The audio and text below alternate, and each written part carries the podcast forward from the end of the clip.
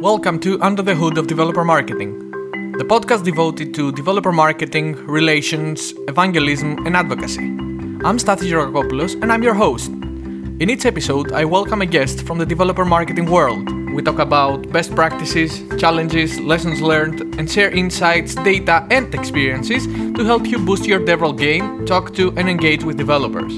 This podcast is brought to you by SlashData, the leading analyst of the developer economy, and DevRelX.com, a hub devoted to providing resources for developer marketing professionals, including developer ecosystem trends, news and job openings, webinars, a book, and a bi weekly digest you can subscribe to. Access them all at DevRelX.com. Let's see what's under the hood of today's guest. While today, and, and we can see that also from, from your trends, uh, graphs, the expectation from developers is so much higher. And so companies are, are definitely not only reacting there, I would say actually investing in it to, to make sure that actually everything that a developer needs are there from day one. I have had a number of conversations with executives in Santander who said things like, unless we have XYZ, I don't even want to go live. Like the bar is so much higher. And so I can see developer relations continuing moving in that direction. Welcome to the second episode of Under the Hood of Developer Marketing Season 3. Today's guest is Andrea Trasatti, who is the Director of Developer Ecosystems at Banco Santander. Andrea, welcome to the show. Thank you very much, Stathis, and thank you for having me here today. We're happy to have you. Will you please introduce yourself to our listeners? Absolutely. So, hello, everyone. Um, I'm very excited to be on the show. Been following it for the past couple seasons, and um, my name is Andrea Trasatti. Like Stathis said, I'm born and raised in Italy. I was a developer for quite a bit of time, and then you know I decided that I wanted to discover the world and live in other places. So from Italy, uh, where I lived for actually still the majority of my life, I moved to Ireland. I lived there for about three years. I moved to cold and freezing Finland. And now I've been in the US for about eight years. How did you end up in your current lo- role at uh, Banco Santander? Was there a role model that led you to start learning how to become a developer or a driving force? Led you all the way to where you are today through four countries and totally different climates?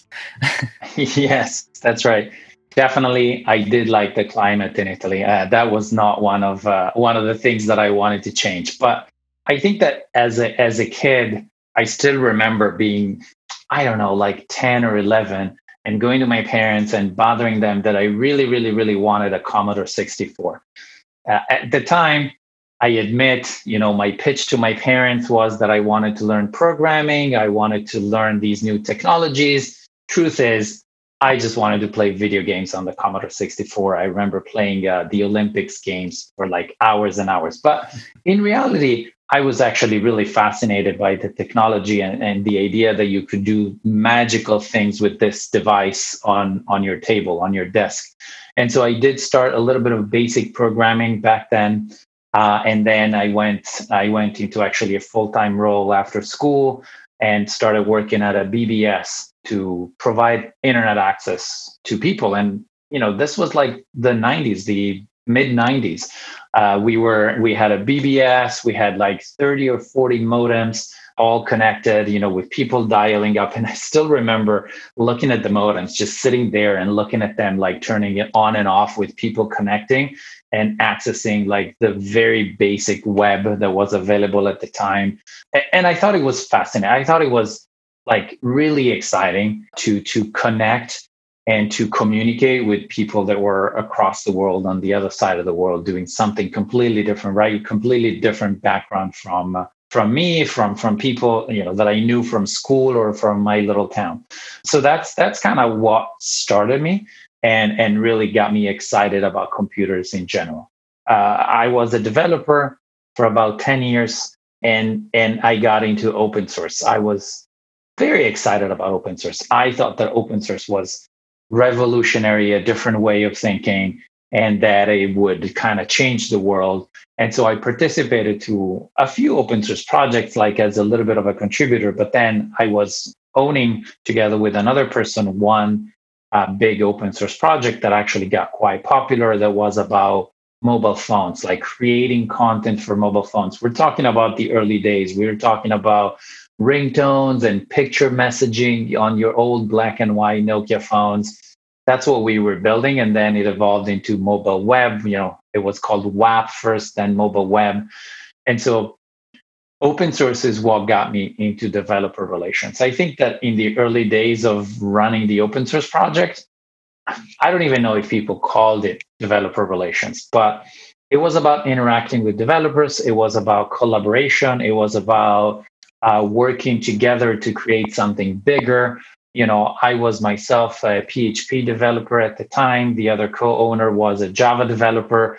We didn't have the time or the will to build for 10 different programming languages. And so we had to rely on other people to create a Python library, to create a C library, and all of these other plugins, you know, that enhance the open source project. Not to mention, of course, the data that we're, we were collecting as part of the project. And so that's what accidentally, I would say, got me into developer relations. I was actually um, chatting with some people uh, recently that are also in developer relations, at, and someone else was telling me how they have also been in developer relations for a long time and a lot of people in quote unquote my generation like people that have been in developer relations for a few years many of them have fallen into it by accident while now which is super exciting for me is people are picking this as a career and they're saying now i'm going to do this for me it was more like oh i want to interact with all of these developers and uh, oh by the way wait, wait, there's a job and some people get paid for this. And so for me, it was a gradual change from developer to developer relations. I did that as part of the open source project completely, basically in my own time. And then gradually became more and more important in my actually day to day job. If I have to think about a role model, I don't know that there is one role model. I think that back in the day when I started being in developer relations, maybe the only role model was Guy Kawasaki, which to me actually did something slightly different from uh, from what I do, what developer relations does today. And so I don't know that there was one exact role model. It was more like, oh, that person in that company or that company right in that program is doing something interesting, something that I think would be worth doing. And so it, it was more like the a mosaic coming together and picking pieces left and right about what I wanted to do. More specifically about Santander, I think for me personally, it's a combination of two things. One is the challenge of the idea of a bank that wants to build a developer platform, that wants to build a developer ecosystem. So it's a little bit of the challenge of can we do this? You know, can we go uphill to push this uh, together? Because the bank is interested and invested enough to build a team and to you know to pay our salaries but you know it's it's a cultural change it's a shift and, and and the idea of building something completely new the idea that the bank when i joined had already built some foundational pieces for a developer ecosystem but that a lot of it still needed to be created. And so the combination of the new the novelty and the challenge of saying is it possible right? Is the is the mentality completely different? Is it not possible for you know a consumer company like santander that's been around for more than 160 years to do this? Uh, and so that's what got me here well, that's great thank you very much for uh, sharing this you know great story back in your uh, commodore years would you say that there was a habit there that you picked up and you still carry to work life today I don't know if it would be a habit or it's more like a trait of my personality.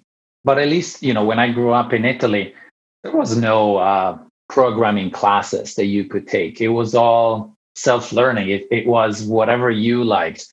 And so for me, I just picked up a, a book about basic programming and you know i just started typing on the keyboard and i did it and then the other piece which i think is similar for other people in in computers that are my age, but you know, it was about getting together with other people. It was meeting up with my schoolmates that also were passionate about computers and trying to figure out what is it that you are building? What is it that how are you doing this routine or how are you writing this? And so I I, did develop like friendships with two or three people that were coming to school with me that were also into computers and you know were were doing trying to do programming uh, like me. And so we were exchanging notes and exchanging experiences. And i think that that is what evolved for me into today both uh, being a self learner which you know comes with pros and cons but also the the community aspect i think of developer relations where i definitely see myself a lot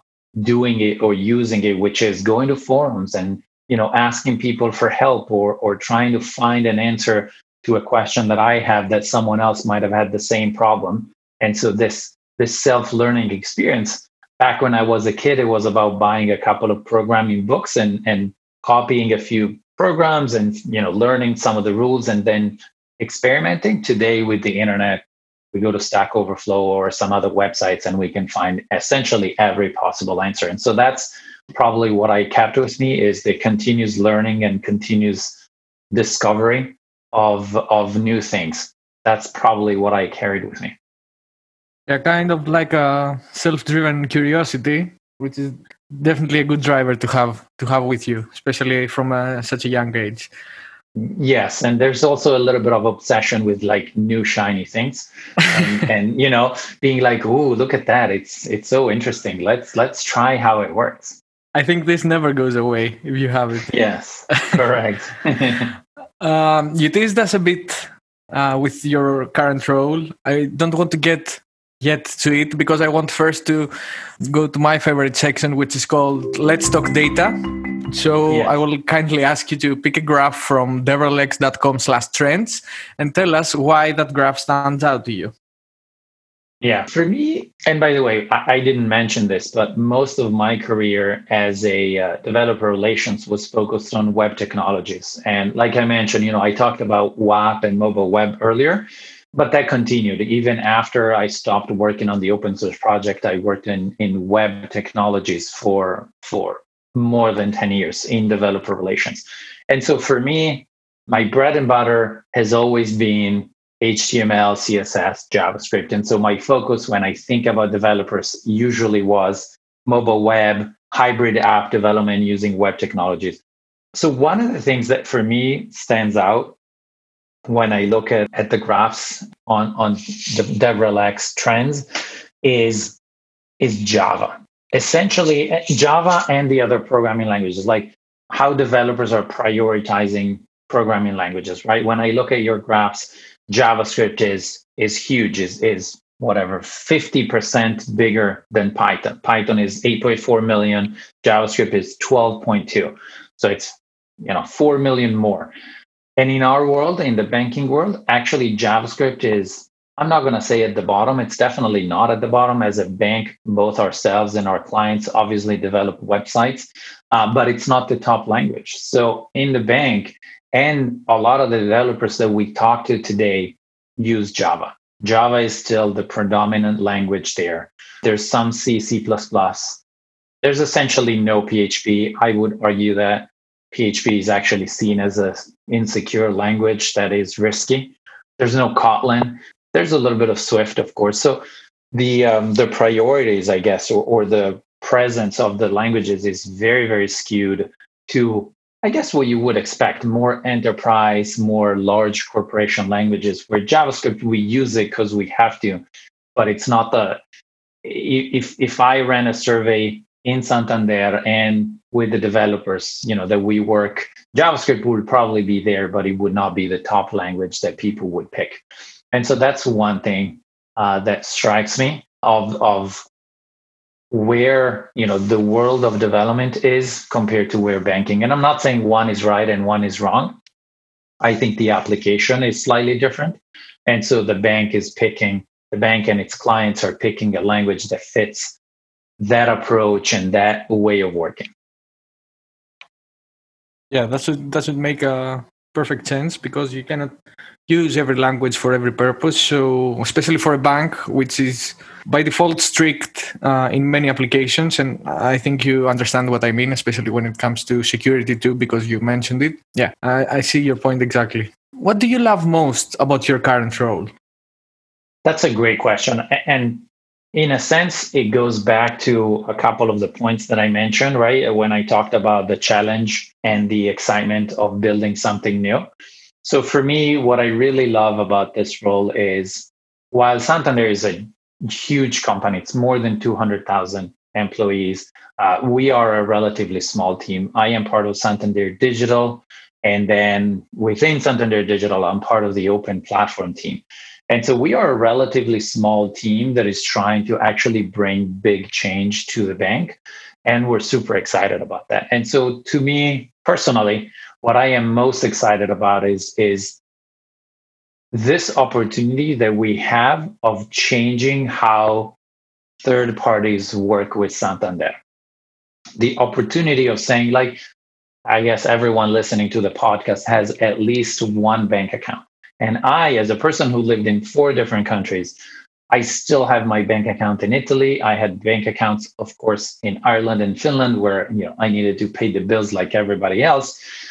But it was all a closed ecosystem. It was a closed envelope that I could only look into through a bank statement or a PDF, like a printed bank statement, or at best a PDF. What we are looking at in Santander is really to change the paradigm and to open up the bank's resources and the and by resources I don't mean the bank statements, but rather the ability, you know, the operations that you can do with a bank so that we can open this up to developers for them to create something new and something amazing. Santander has something like 145 million customers. It's a huge number, right? In more than 25 countries. Uh, the idea that we can open this up to developers for them to both serve our existing customers, to offer services to other customers that today might not be using Santander. Maybe they will open an account in Santander. Maybe we can actually help them execute some transactions without even opening a Santander account, like a payment from one you know bank account to another, a transfer from one country to another, is pretty amazing. I think it's uh, it's going to open up a completely new set of services, and it's going to make banking, any financial services, not just banking, so much more pervasive. I think I was I was um, here in California, unfortunately, with uh, with the coronavirus, we're all still sheltered in place. Many of the you know services have reopened. Having many of the shops have reopened, but of course, everyone is kind of cautious and trying to avoid contacts that are unnecessary.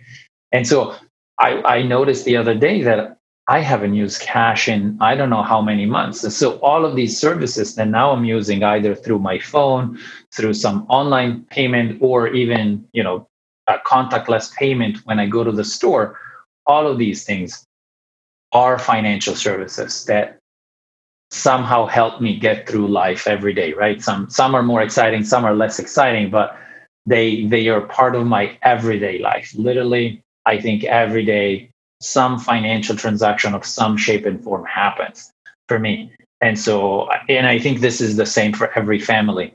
And so if Santander and our developer ecosystem can make this smoother, faster, cheaper uh, for every customer, I, I think that will be a, an amazing achievement for us. Yes, and uh, as you said, it you know some of these things are more exciting than others. Others are not, but they're all part of everyday life, and I think it's exciting to see how they will progress in the future you know what the future holds for financial services in that sense because uh, you said it before it's a 160 year company but only recently uh, the need for a developer ecosystem rose which uh, brought you into so what are the challenges faced when you know setting up a and building a developer ecosystem actually uh, from scratch for a company that has been operating for so long yeah there are a few challenges. I mean, first of all, we as a bank, we need to figure out exactly what is it that we want to open to developers and what is it that is going to bring the most value to developers of the services that we have, right? As a bank in more than 25 countries, with different services in every country. Not in every country we offer mortgages or car loans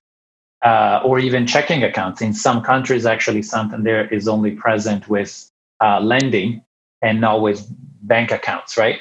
So there is a there is a huge mix there, and so we are trying to order and sort all of these services to see which ones are best serving the developers. And this is an internal challenge that I think every bank that is global or multinational has because the regulation is so complex and something that I can do in Spain, maybe I cannot do it in the UK or I cannot do it in the US, so I need to do it differently.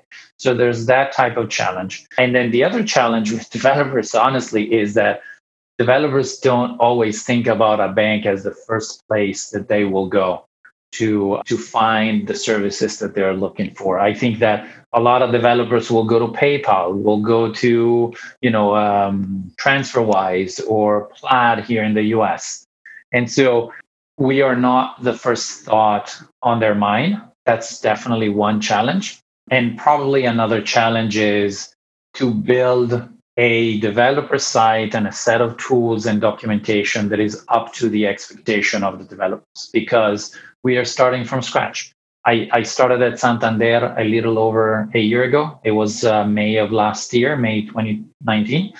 And at that time, we had a developer site. We had three APIs available for developers, very basic documentation available. While I don't know, a company like TransferWise has been building, you know, APIs and documentation for five years, 10 years. So they have you know a, a, time advantage over us and we need to catch up. And so i think these are the two biggest challenges that we have engaging with developers. What do you see as the benefits of building uh, a solid or a developer ecosystem that you know makes you happy managing it?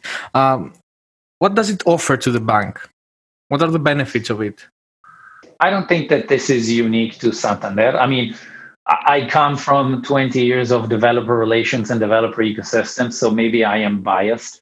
Um, but from my perspective, the reason why a bank like Santander would do this is is a combination of new business opportunities, you know, working with more developers that maybe execute more payments or execute more currency transactions or sign up new mortgages or, or car loans on Santander's behalf will generate revenue for Santander and the other part is, I think, expansion. So today, you know, this is not this is not like universally true, but I would say the majority is if you want a car loan, you have to go to a car dealer and buy a car and sit there for an hour and sign the papers etc or you need to go to your bank and say oh i want to buy a car and i need a loan. How much can you give me? etc etc with with a strong developer ecosystem all of this can be improved all of this can be streamlined. And so for the bank why this is helpful is it brings new revenue like i said but also it streamlines all of these processes and it opens them up to outside of our bank branches. We have a lot of bank branches around the world but like i said we don't have branches everywhere and we cannot possibly be everywhere in the world like physically right?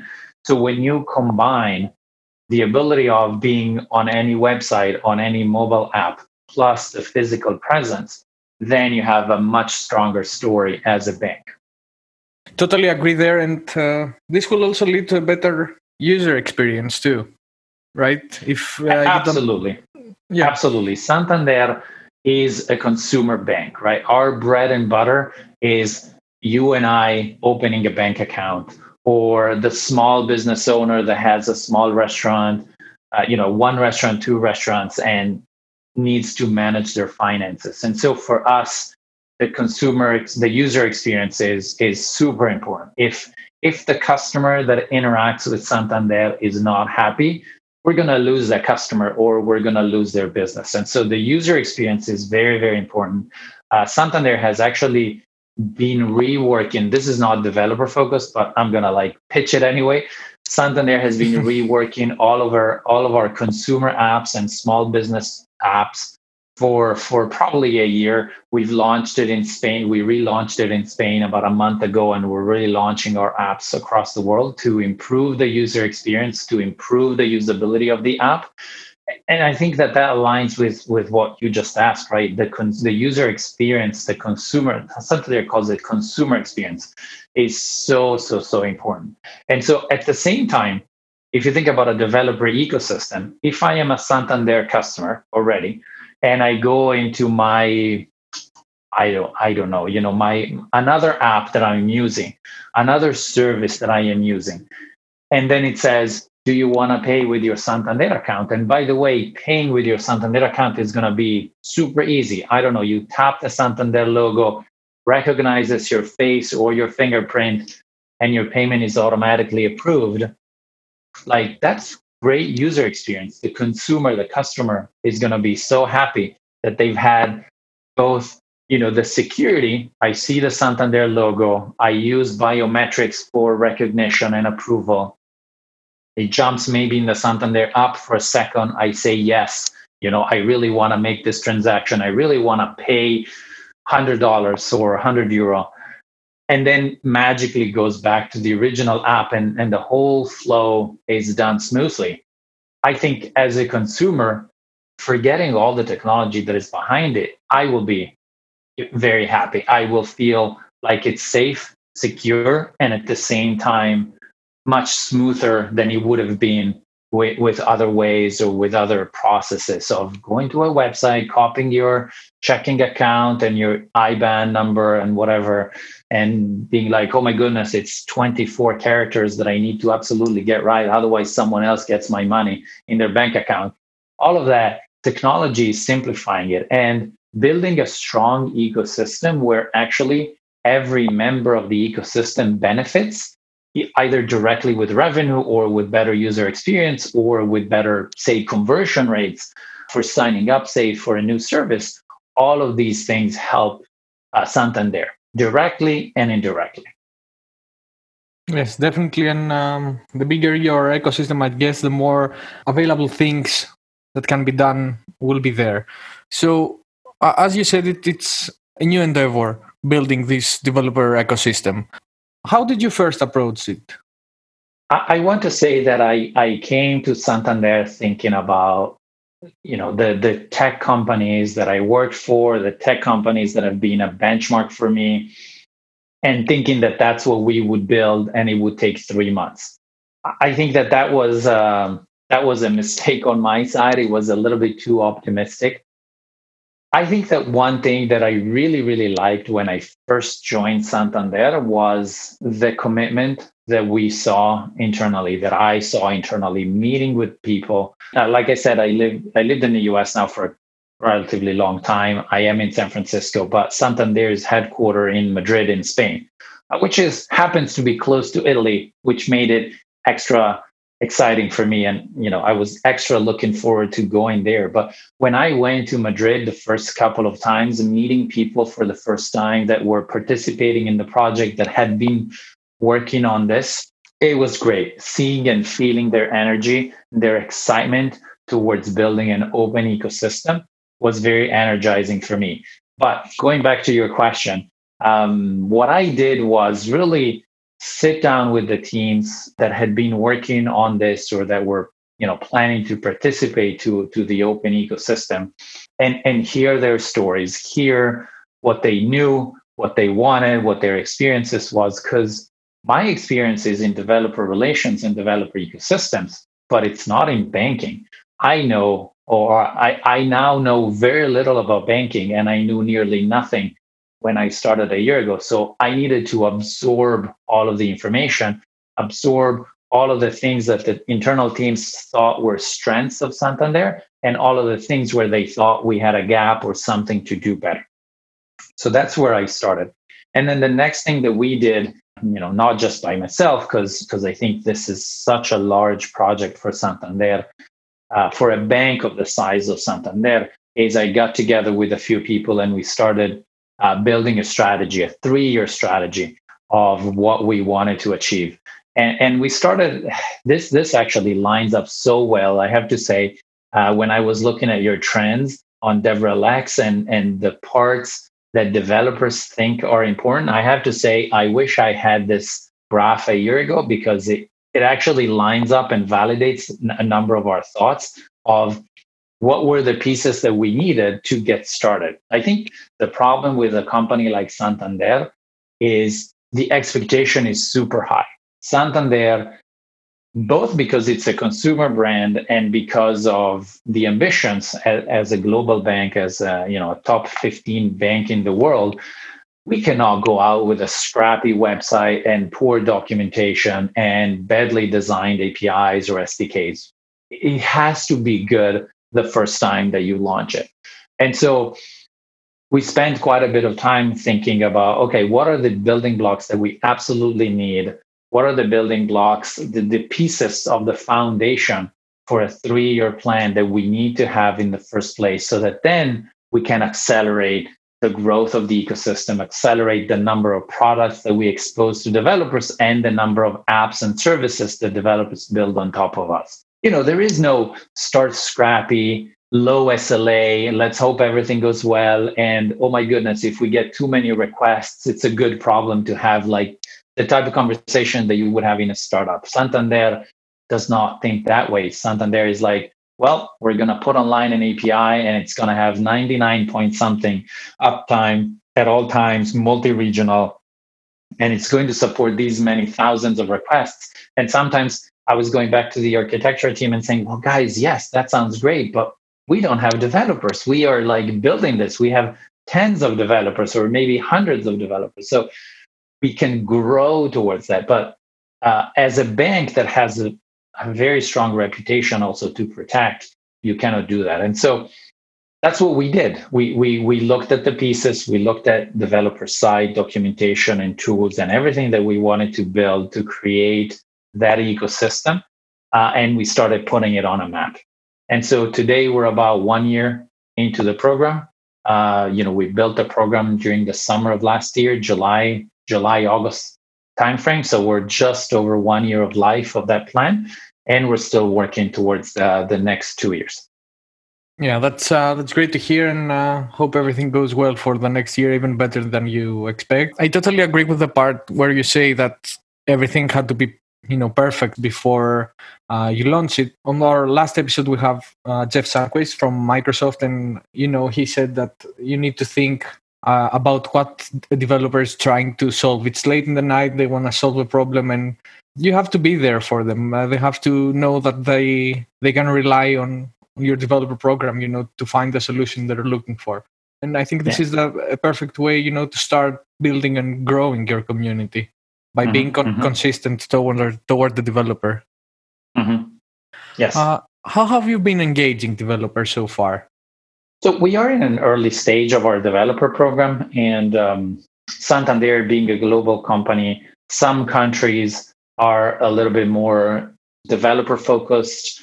Developers are more open and interested in the collaboration with the bank. And so, in some countries, for example, like the UK and Spain and Brazil, uh, we had we had already started like the company had already started engaging with developers before I even joined. What we have done as a group is uh, we've tried to bring together those resources, bring together all of those experiences, and, and, and try to build a strategy for for the next steps.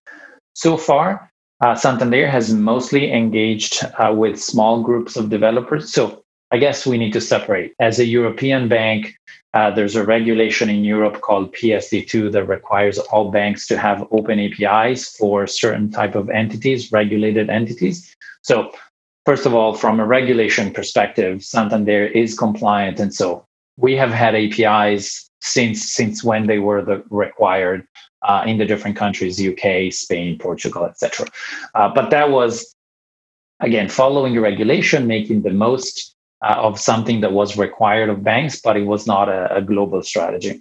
Uh, what we have been doing then is leverage those resources that already existed. Before coronavirus we have been organizing in-person hackathons in-person events quite a bit. And those were successful at two things.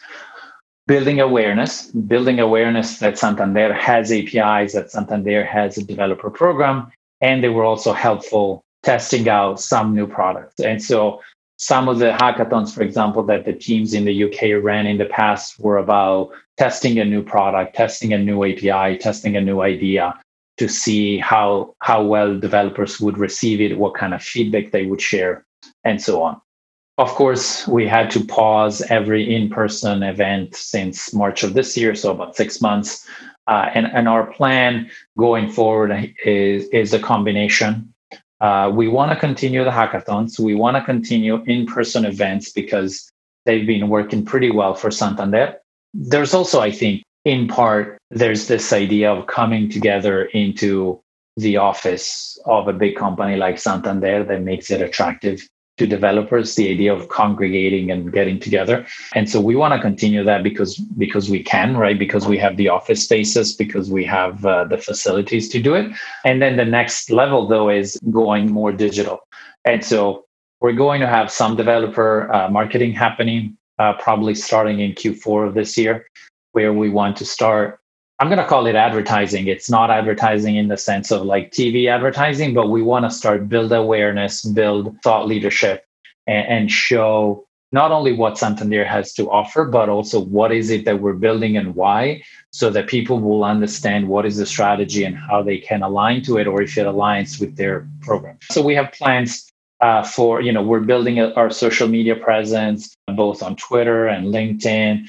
Uh, we're building content that we will be publishing on our site, on third party websites, so that our name and brand is out there more, so that people know that Santander not only has the regulated APIs that were required by law to do, so you know, not that exciting, but also that we actually have a set of APIs and services that go beyond the bare minimum that is required.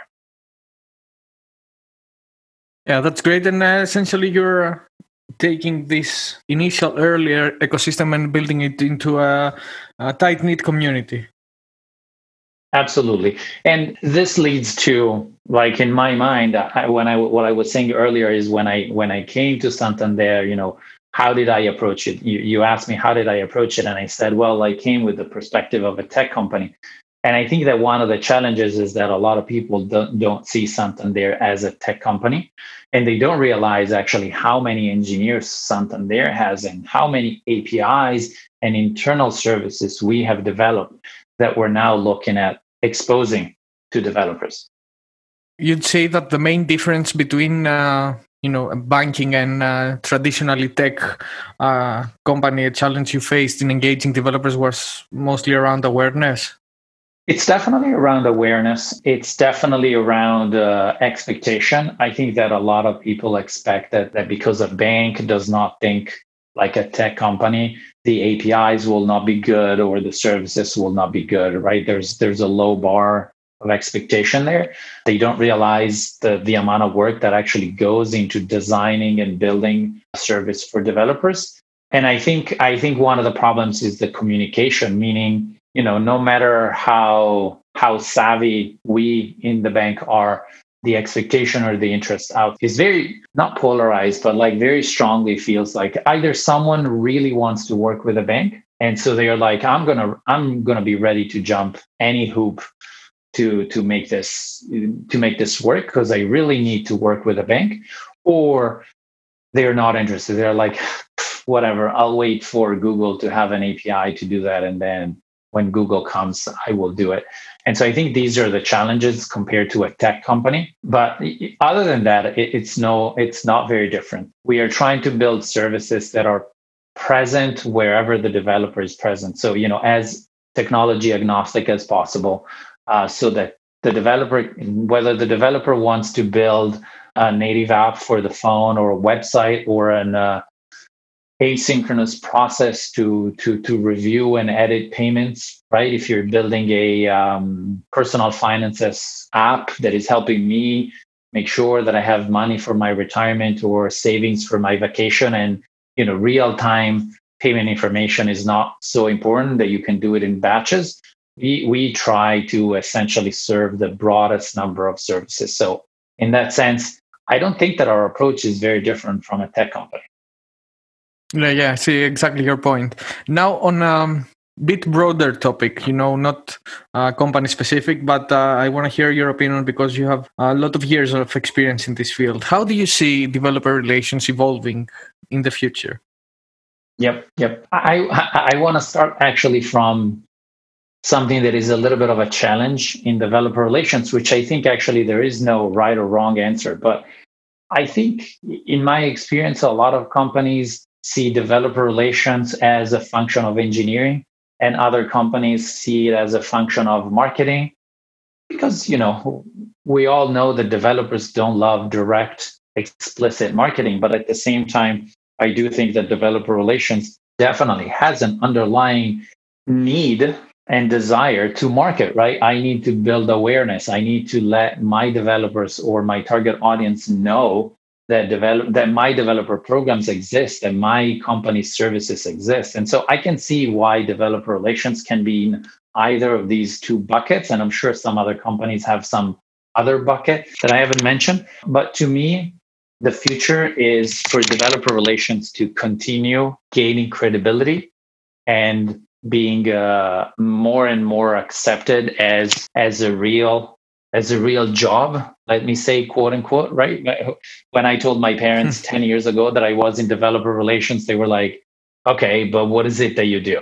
Now people know at least in in technology people who are you know developers or technologists they know what developer relations mean means. And so i can see developer relations being more and more let's call it a legit job and function in companies. That's one part and the other part, I think, is in the, let's call it the consolidation and the uh, strengthening of the services around developer relations. I think that if you look back even five years ago, the expectation for a developer program was was pretty minimal. It was, hey, we're going to have a bunch of APIs out there. Good luck using them. And by the way, they're going to be undocumented and they're going to have no SDKs and they're going to be like just out there. Go figure it out.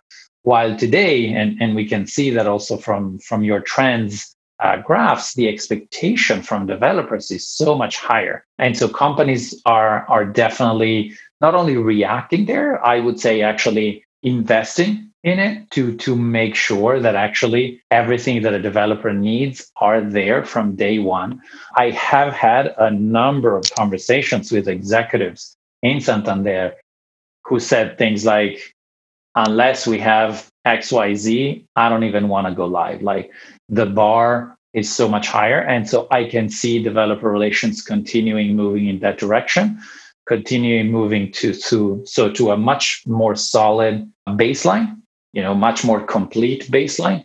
And i am hoping better ways to track the performance. I think that if i look back 10 years ago developer relations was a little bit like running a radio ad. You broadcast your message and you hope that people will react and listen and hear it and kind of keep your fingers crossed and you you wait and then you count. And i think that we are moving into a phase where actually there's a lot more uh, data. You said at the beginning you love data. I think that we are moving a lot more into an area where actually things are more measurable, performance is more measurable. Uh, and and I am, by the way, I am myself only excited to see this getting better and better. Yes, definitely agree there. I I kept nodding while you were speaking. I see the point too about you know developer relations. Uh, you know, compare especially compared to as you said 20 years ago. What exactly are you doing to uh, uh, people lively pursuing uh, a job in developer relations. And this is why uh, we have this podcast to help people better educated on the on the subject on the, the, what is needed from the job. We have our book developer marketing and relations the essential guide which now gets a third edition. And even we have a conference going live in a few days. Uh, mm-hmm. it's the future developer summit September 29 and 30. Uh, the community edition is free, so you can grab your tickets at futuredeveloper.io. Andrea, it's been great having you. I'm sure you've answered a lot of questions, but if people have more questions for you, how can they reach you? Absolutely. And you know, I'm always excited both to hear from people that want to get into developer relations that are already in developer relations and want to like share ideas. Uh, going back to my you know self-learning thing always help happy to exchange notes and hear questions or or uh, answer questions. They can find me on twitter. Uh, i realize it's probably hard to spell but it's at andrea Trasatti, all one word on twitter. And then of course on linkedin. Happy to happy to connect with more uh, practitioners and more people that work in our field Thank you, Andrea, and uh, thank you for joining us. And thank you very much. All best of luck with your uh, developer program. Thank you so much. And to our listeners, thank you for listening to Under the Hood of Developer Marketing, the podcast devoted to developer marketing and relations. You can listen to all episodes, find free resources, and the latest news at devrelx.com. And you can subscribe to our bite sized bi weekly digest or follow us on Twitter at SlashDataHQ. Thank you very much.